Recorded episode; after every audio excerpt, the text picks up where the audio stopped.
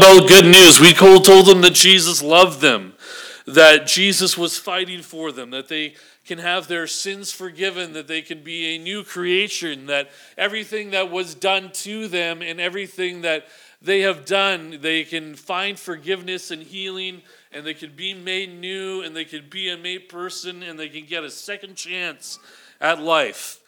It was a really great time. It was awesome. Uh, the Holy Spirit worked in miraculous ways, and I believe that if I recall, I remember, I want to say conservatively, it was about five or six uh, junior high girls came to faith in Jesus Christ that week. Now, that was really cool through the ministry that Bruce and Rosella is doing. But I don't know if I, I told you that Liz and I actually had a very hard time that week busting through the racial barrier. Because every time I went up, every day, I, I, here's what happened. I would speak from Sunday all the way to net the following Sunday, two times a day. And I shared with them the good news of Jesus about how God was for them. But all they saw when they looked at Liz or myself or James was the color of our skin. They couldn't get past it. It didn't matter how hard we encouraged them, all they saw was a white guy with his white wife who had their lives put together, who were people of money, who didn't have problems, and so they couldn't possibly know what it was like to live life for them. And because of that, I just felt like it was really hard to get the message of Jesus Christ across through. And through the whole week, I was praying and asking God, how can I tell them about Jesus when all they see is my skin color? How can I break through? How can I do that? Maybe I'm not the right person to be sharing the message of Jesus Christ with them because all they see is how good life is for us and how we don't have any problems. It was a question that I was very happy to see God bust through during the course of the week, but I'm wondering how many of you have been wondering the same thing in recent years. I'm not sure, I don't, I don't really have to make the argument, but the, that the, these past few years we've seen our fair share of division, haven't we? Right? There was George Floyd, there was Chad, the residential schools, and the host of myriad, uh, myriad of other racial and cultural divisions that have plagued us for a very long time. And it begs the question how do we build a church family in an era where the West is deeply divided by race and culture? It doesn't necessarily have to be race and culture, though. It can be many things. Take COVID, for example. I was just having lunch with Kelly Steffen, who trains uh, new pastors at Prairie, and he quoted me a statistic that just came out this month. Believe it or not, 40% of all pastors currently pastoring in both Canada and the United States are thinking of leaving their churches because their churches are still fighting over COVID. 40%. That's huge. We need an answer to the question of how do we build an authentic church family and how do we love each other and how do we share Jesus when there are so many cultural and ethnic divides between us. Proverbs 14:12 says that there is a way that seems right to a man but in the end leads to death. And in our era, I think that our best answer to the issue of racism is to actually idolize it. Humanity's best answer to racial and cultural division is to idolize it. And that's important because um, as you and I tackle the issue of ethical and, or ethnic and cultural divides in the church, it's important to know that this issue can actually idolize the gospel or change the gospel. You want to hit the next slide for me? What did I say exactly here? Idolizing culture and race leads to changing the message of Jesus. And it can do so in two very different ways. The first is, is that we can force people into our cultural norms before we give them the message of Jesus. So, this would have been something that you've seen in the book of Acts. If you recall in the book of Acts, there's the story where Peter has a vision where a, a blanket comes down with all these foods, uh, and they were all unclean, and God says, Get up, Peter, kill and eat. And Peter says, Certainly not, Lord. I won't need anything unclean. And then God says to him, Don't say that anything I've made is unclean. Later in the story, a Gentile, a non Jew, uh, invites Peter over to his house to hear the gospel, which would have been something that Peter would not have done culturally because Jews do not associate with Gentiles. And so, the very first thing that we can do is that our culture can, for if we idolize culture, we can force people to become like our culture before we give them the message of Jesus Christ, and that's not the way it works. The second thing is how we idolize culture is culture would then define Jesus rather than Jesus defining culture. And I'm a little bit worried about this one because I do see this happening. You see, the there's a little bit of a change up happening in our times right now. Do how many of you are familiar with the idea that um, the word tolerance has changed the defini- changed definitions lately. Yeah. Tolerance used to mean that you respected someone that you deeply di- disagreed with. Today it means that you will accept and agree with a different opinion. And in the same way, we see a different definition of racism occur today. Racism used to mean that you would, uh, I think I got it on the next slide there. Uh, racism used to mean that you were, uh, you discredited someone or disown someone or demean or stereotype someone for no other reason than their race or ethnicity. And today, what we're finding is that there is a new cultural definition of racism which says this it's the sin of the powerful, the sin of the overlord.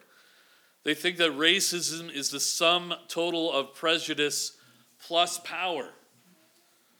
In the first de- definition, it is possible for every human being and any every individual to struggle with being racially divided at times.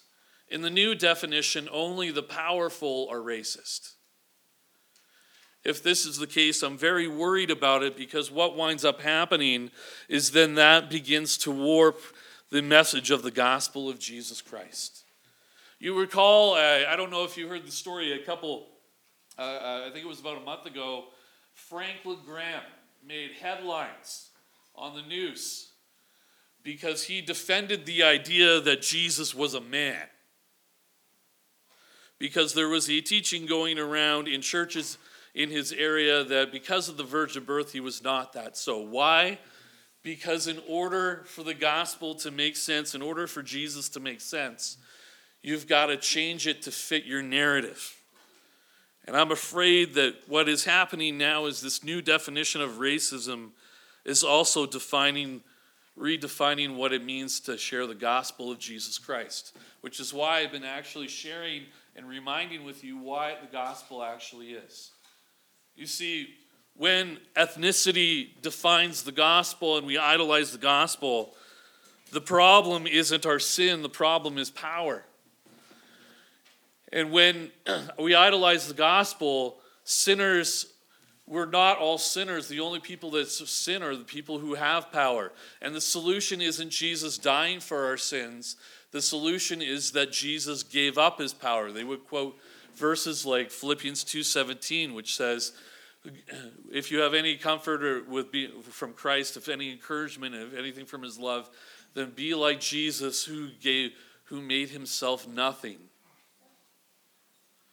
So I am really worried that our idolization of race and ethnicity is actually redefining the gospel in those two ways. Is that we either force people to come to uh, come to our uh, our cultural uh, barrier or become our cultural uh, follow our cultural stereotypes before we give them Jesus, just like what happened with Peter, or we change the gospel in order to fit our oppression. We need a better answer. We need a biblical answer. And interestingly enough, our text actually deals with that today. Um, r- racial wealth, city versus rural divisions, cultural divisions weren't only an issue for us in Canada in 2023, they, are, they were an issue for the first generation of Christians as well. Look at our text again this morning as we look at uh, verse 11 all the way to verse 12. It says this Therefore, remember that at one time the Gentile, that you, Gentiles in the flesh, called the uncircumcision by what is called the circumcision, which is made by the flesh of hands. Remember that at one time you were separated from Christ, alienated from the commonwealth of Israel, and strangers to the covenants of promise, having no hope and without God in the world. The church in Ephesus was primarily made up of Gentile believers. Everyone should remember exactly how unlikely the first generation of church was because of the cultural divisions that, it, that ensued. And nowhere did you see that more clearly than the division between Jew and Gentile.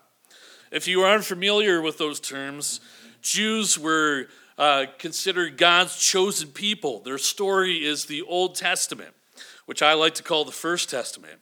And God singles out a man called Abraham, and from him he creates an entire culture devoted who are devoted themselves to God. And on Mount Sinai, God gives them a bunch of commands that they are supposed to live by, and they acted like a barrier for that kept most non-Jewish people away.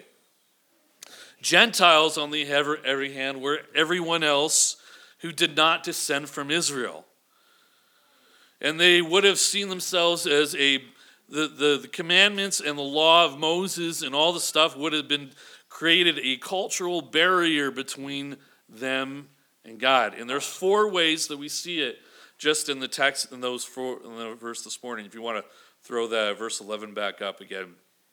The first is that Paul re- reminds them that the Gentiles were called the uncircumcised. Paul says that they were and, and what he means by that is that Paul says they were called uncircumcised by the Jewish people. What does it mean? It means that all the things that kept Jews and Gentiles apart were done on the outside. They were not things of any lasting spiritual value. It goes on to say that we, they were alienated from the commonwealth of Israel, which means that Gentiles were not the chosen people. And none of the Gentiles had received uh, chosen nation status in the same way that Israel did. They were strangers to the covenant of a promise.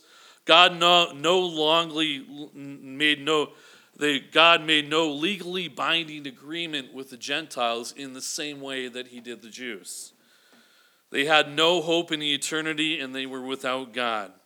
And over time, this created a deeply divided division on hostility on both sides between Jew and Gentile. I want you to look down at verse 14 real quick.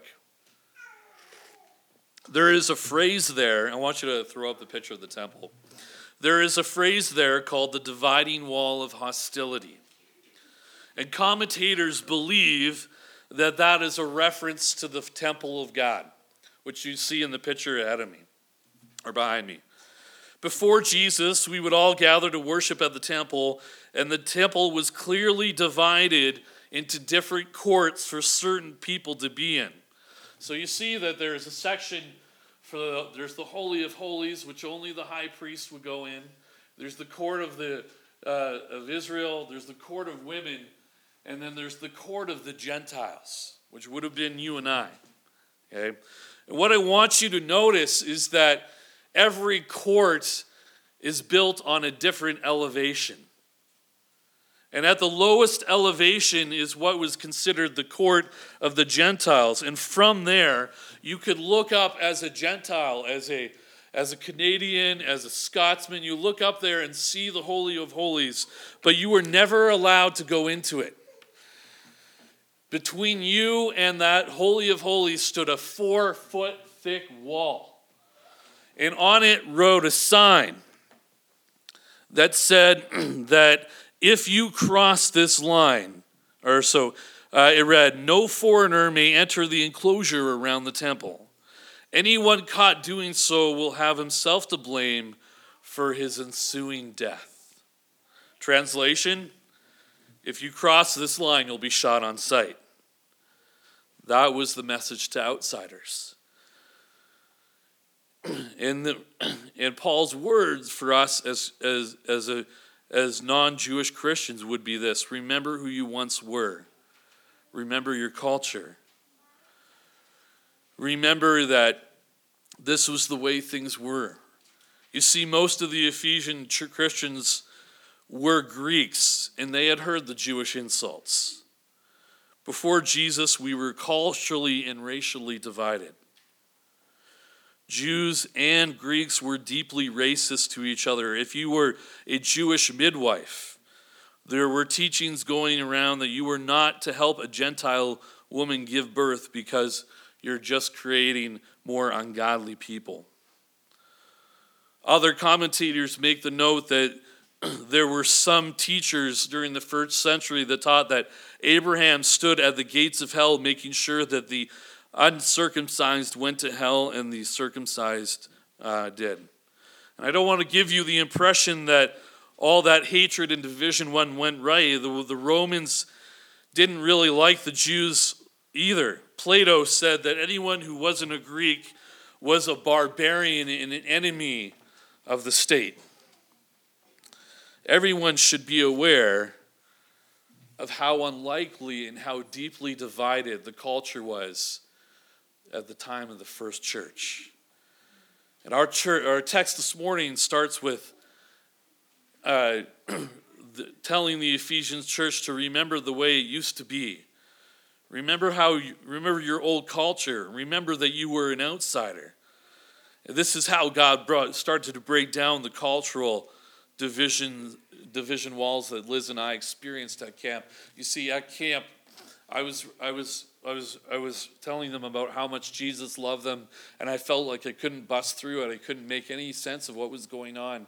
And then God reminded me of this passage where it says, "Remember that once you were an outsider of God." And that it's through Jesus that you came to faith. And I remember doing this, and this is what we did. This is how we handled this. We shared Elizabeth's testimony of brokenness and how there was a lot of hurt, a lot of assault, a lot of a lot of brokenness in that family and how she found peace and healing in Jesus Christ. And all of a sudden, the dividing wall, the, that barrier that we had in sharing the gospel went completely away. And the night that Liz shared her testimony was the night that five people came to faith in Jesus Christ.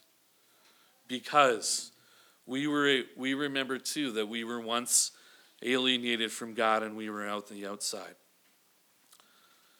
So, how, what's the answer? How did the early church overcome its racial and cultural divisions? Here's the cool thing, uh, and it comes in verse 13, and I want you to catch this. It says this But now, in Christ Jesus, you who were once far off have been brought near. Let me say that again, because this is the key verse, and this is the verse where everything hangs on today. In Christ Jesus, you who were once far off have been brought near to the blood of Christ. And there's that, here's this really cool thing. That phrase, you were once far off, but now that you are near, would actually be a common phrase that was said in the Jewish uh, vernacular in the time. Because what would happen is the Jews would say, We are near to God, and the Gentiles are far away from God. And you know what is so cool about this is that this is a uh, this is a fulfillment of Isaiah chapter 57, verse 19, which says this Peace, peace to those who are far and those who are near, says the Lord, and I will heal them. How are we healed? It's in the end of verse 13 by the blood of Jesus Christ. Okay? Here's what I want you to understand, and this is the main point that I want to drive home today as we as we consider the text before us. The blood of Jesus Christ not only heals our sins, it heals our racial and cultural divisions. Jesus' blood not only heals our sins, it heals our divisions. It unites every single ethnic and cultural group by creating a new human race by every human race. How does it do that? I'm oh, sorry. Let me, let me continue here. It makes it possible to love one another, regardless of our background, we all have come to God the same way. We all come to God through the blood of Jesus. No one has any special favors because of their cultural or ethnic background. God's solution to ethnic and cultural division is to use Jesus' death on the cross to create a new human race out of every human race. Jesus' blood is the answer to all the divisions that we have culturally. I love the way the Galatians put it. You might be familiar with it. It says this There is neither Jew nor Greek, there is neither bond nor free, there is neither male nor female, for all are in Christ Jesus. There is, and for you are all one in Jesus Christ. Do you remember uh, months ago when we were talking about the blessings of Christ? And we talked about how one of those blessings of Christ is that God would reveal to us the mystery of, the, of where everything is going. And do you remember what we said the mystery was? oh, guys. The mystery was is that he was going to unite all things under him. And here in this passage, we see that what he was beginning to fill it, that there is a great cultural and racial divide between Jew and Gentile, between Scotsman and Jew, between black and white, Japanese and Korean. And God comes, and through the blood of Jesus Christ, we all are a new creation and we are all a new humanity. And He makes a new ethnic group, a new creation out of every ethnic group. God's solution to racism is to create a multi ethnic people where Jesus is the end of all divisions between people. He alone brings a community of brotherhood and sisterhood among those who were formerly at odds with each other. In Christ, Germans and Jews can love each other, blacks and whites can call each other brother. Japanese and Koreans can get along. City and rural can get along. Young and old can get along. This is the answer to the division that we see in our world today. Is that not true? Well, how does Jesus do it? Let me give you four quick thoughts on how Jesus blood breaks down the barrier of hostility. The first is comes in uh, verse 14. It says this: "For He Himself is our peace, who has made us both one and has broken down in the flesh the dividing wall of hostility." Okay. What the text is saying is that Jesus alone is our peace. That peace isn't possible without people who are deeply culturally and racially divided if it weren't for Jesus. I don't know if you have that clip, but I, I found this clip on One for Israel's site. It's a clip of Jews and Gentiles or Palestinians worshiping the Lord together.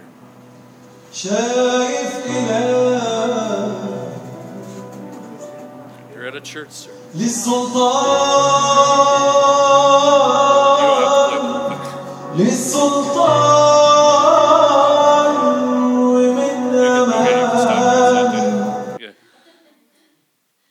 My point is, is that Jesus brought down the dividing wall of hostility in the temple. And there is a dividing wall of hostility in Israel right now, isn't there? a physical wall called the Gaza Strip that separates Palestinians from Jews. But we see that Jesus breaks down that barrier. Secondly, Jesus is the end of all religious and cultural divisions.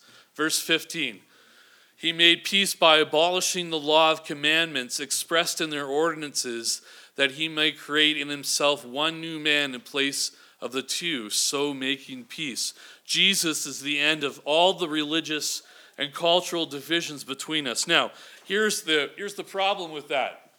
If you're a student of the Bible, you should see a glaring contradiction with that statement right away.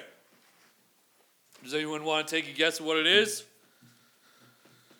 Jesus said that he didn't actually come to abolish the law. In Matthew chapter 5 verse 17 it says this. And this is Jesus speaking. Do not think that I have come to abolish the law of the law of the prophets. I have not come to abolish them but fulfill them. So that right there puts us at odds with Ephesians because Ephesians tells us that he has come to abolish the law. So what's going on there? Anyone want to take a guess? Is the Bible contradicting each itself? No. Oh, you guys are so awesome. You're a great church. Like the answer is this is that Jesus came to fulfill all the moral demands of the law, but he abolished the, the, the Jewish ceremonial law. So, in other words, the Ten Commandments still stand, but Jesus' work on the cross means things like ceremonial washing, Sabbath restrictions, circumcision, and Jewish dietary laws. All these things that formed a barrier between Canadians and uh, first century Jews are now gone. And they were made and they were totally destroyed and wiped away by what Jesus did on the cross. Jesus is the end of the cultural divide between us. Thirdly, Jesus created a new human race.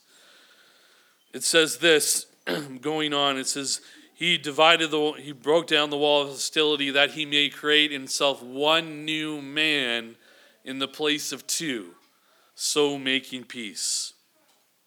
A new kind of human has emerged.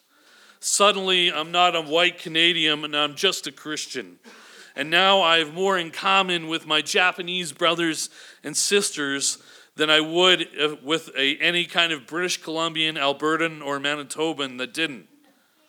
I've become in one new race with everyone who bows the knee to Jesus. That means everyone whether you come from Indonesia or you come from Greenland or Manitoba or BC or you're rich or you're poor or you're city or you're the country or you're young or old or you're from South America or, or Africa, the thing that defines you above everything else is that we are in Jesus. Okay? I want you to word, notice the word new for a second. Okay? The Greek word here doesn't mean something recently completed, like I bought a new car that came off the manufacturing line. It means something that never ex- was in existence before. Never before did God have a people made up of every nation and every tribe and every tongue. Never before was it possible for one church to come together from various language groups and cultures. This passage is, is uh, as we read, is, is, a, is how you and I answer the question how do we overcome the racial and cultural divisions in Canada? Okay? If you think about it for a minute and you look, go look, go look to the right or left of you really quick, okay? There is not one single reason why we should be here this morning. We all have different interests. Dan, for instance, loves bullwhips. And I'm really bad at that, right? I'm a city guy. Some of you are country. Some of you like Vancouver Canucks. Some of you like the Calgary Flames. Do you understand what I mean? Is that there's all these different eh, interests. And the one thing that brings us here every Sunday is the message of Jesus Christ. What other issue can do that? Or whether it's the power of Jesus. Do you know that from time to time, I get politicians who ask if they can come and share something from the pulpit? Do you want to know why politicians love asking for church to come, to come to church? because there's nowhere where they could get this many people together to voluntarily gather on a Sunday. Except for a bunch of people whose commonality is the cross. I want to stress this very clearly. The cross unites all races by creating a new human race out of every ethnic race. From day one, the Gentile church has been a multicultural church. There was no such thing as a predominantly ethnic church, whether that was black or white or Asian. The, the way that the first church was, it was all international and all multicultural. Look at Acts chapter 13, verse 1 for me, if you have it on screen. And it says this Now there was the church in Antioch, and there was prophets and teachers. And there was Barnabas, Simon, who was from Niger, Lucius from Cyrene, Manaen, a lifelong friend of Herod the Tetrarch, and Saul. If you recall our series on Acts, I told you what about the church in Antioch? That the church in Antioch was the first powerhouse missionary church that drove the gospel, even before the church of Ephesus did. And what we see here is a multinational church. You have Barnabas, which is Jewish, and he comes from Cyprus, from the tribe of Levi, and he would have known the Jewish laws and would have been taught from childhood not to hang out with the Romans. Then we have Simon of Niger, and since Niger means black, many commentators have suggested he is a man from Africa. Lucius is a Latin name. Manaen may have been the adopted brother of Herod, the one that killed and beheaded Jesus, or not Jesus, John. And of course, we all know the Apostle Paul. The point is that the church was international from its beginning. Don't ever think that the church belongs to one race. Jesus belongs as much to Africa as he does to Europe and Asia. And Jesus was born in the part of the world that touches Africa and Asia and Europe. Jesus is the answer to the unity. Don't ever say that following Jesus is a white man's religion or a black man's religion. It's a world religion because Jesus belongs to the entire world. A quote from Billy Graham. And so here's what I'm going to say about this. I know that if a church is located, if a local church is located in a part of the world where there is only one ethnic group, then that's what the church is made up of. But if a local church was placed in a part of the world where there are numerous ethnic groups living next door to each other, a church should try its hardest to be multicultural or sorry, it should be multi ethnic. Uh, because having a church made up of one ethnicity tends to send the wrong signal. It signals that the barriers between people groups remain and that the cultural identity is greater than our unity in Christ. And so, for a church that is located in a very diverse place, I would say that it must reflect the demographics around them. Just a, a, a really uh, a pointed example of this. The church we were at previously was about 600 people, and the average age of the church was 65. In a neighborhood where the average age of a family was 35. Meaning this is that the church was not reaching its immediate neighborhood. People were driving in from all corners of the city to go to the church but the immediate neighborhood, the catchment area of the church, what the church had, wasn't doing a great job of reaching out. I got to see a really cool example of this uh, many, many years ago. I went to a church that had, uh, I visited a church that had over 26 pastors, if you can believe it or not. And over 15 of them were language pastors, meaning this is that you would go to the church and you would op- you go to the front door, you would open up the door, and the very first thing that you would do is you would go to the information desk. And if you didn't speak any English at all, you asked for a headset. and they gave you a headset in the language that you that you wanted. And then you would go and sit in the service. And then what would happen is that there would be a translator. There would be about 15 translators up in a booth that would translate the service for you so you could go and see the gospel of Jesus Christ. Okay? And then this is the cool part. You want to know what the cool part is? The cool part is is that after the service was finished, they would have a potluck and then they as a language group. So all the Koreans got together, all the Japanese got together, all the Punjabs got together, and everyone got together. But what was so cool is they would come to the service and hear the gospel in their own language, and it was a multi generational church. You know what was cool about that? What I learned later is it was, it was one of only two churches from Vancouver all the way down to California that did that. And it was able to reach so many people for the good news of Jesus Christ. Okay? Lastly, Jesus breaks down the cultural divide by reconciling this new humanity to God. It says this in verse uh, 16 and that he might reconcile us to God in one body through the cross, thereby killing the what? The hostility.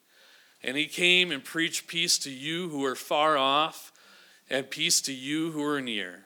For through him we have access in one spirit to the Father. What I love about this passage is that it speaks of the work of the Father, the Son, and the Holy Spirit. Jesus has brought us back to God.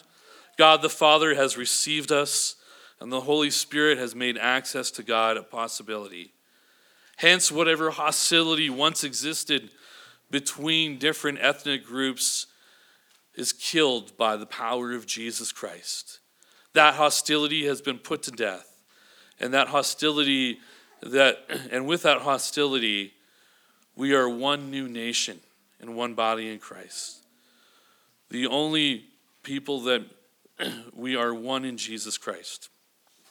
As we get ready for communion, I want you to, to imagine how hard it would have been for a first century Jewish convert to Christianity to have fellowship with a Gentile.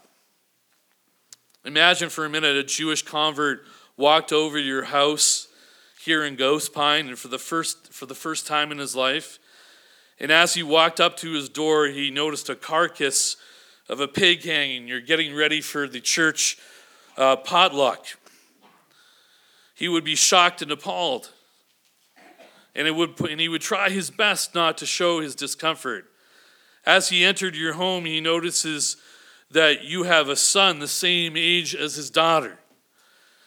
And he starts wondering what if this Gentile man falls in love with his daughter? And he gets a little bit more dis- discomforted with that. It's a Saturday, and you've been working all, all day at hard to get the harvest in. And he's trying his best not to judge you. And just when he's filled with more disgust, you say to him, Let's eat.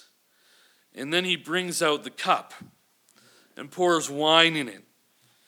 And then he brings out the bread and breaks it. And, it, and, he, and he hands it to you and says, This is the body of Christ. And this is the cup of the new covenant poured out in my blood. Suddenly, all judgment fades.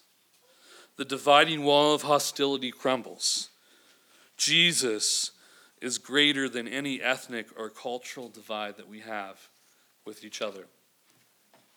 And as uh, and that's why, friends, we celebrate communion. I'm going to ask the helpers to come up now. Is that communion represents to us the thing that unites us to God and each other is the work of Jesus Christ on the cross. And that's important to know because there are many ways that we could be divided. Divided by sports, our political views, our COVID, our age, our race. But in Jesus, all barriers are erased. Uh,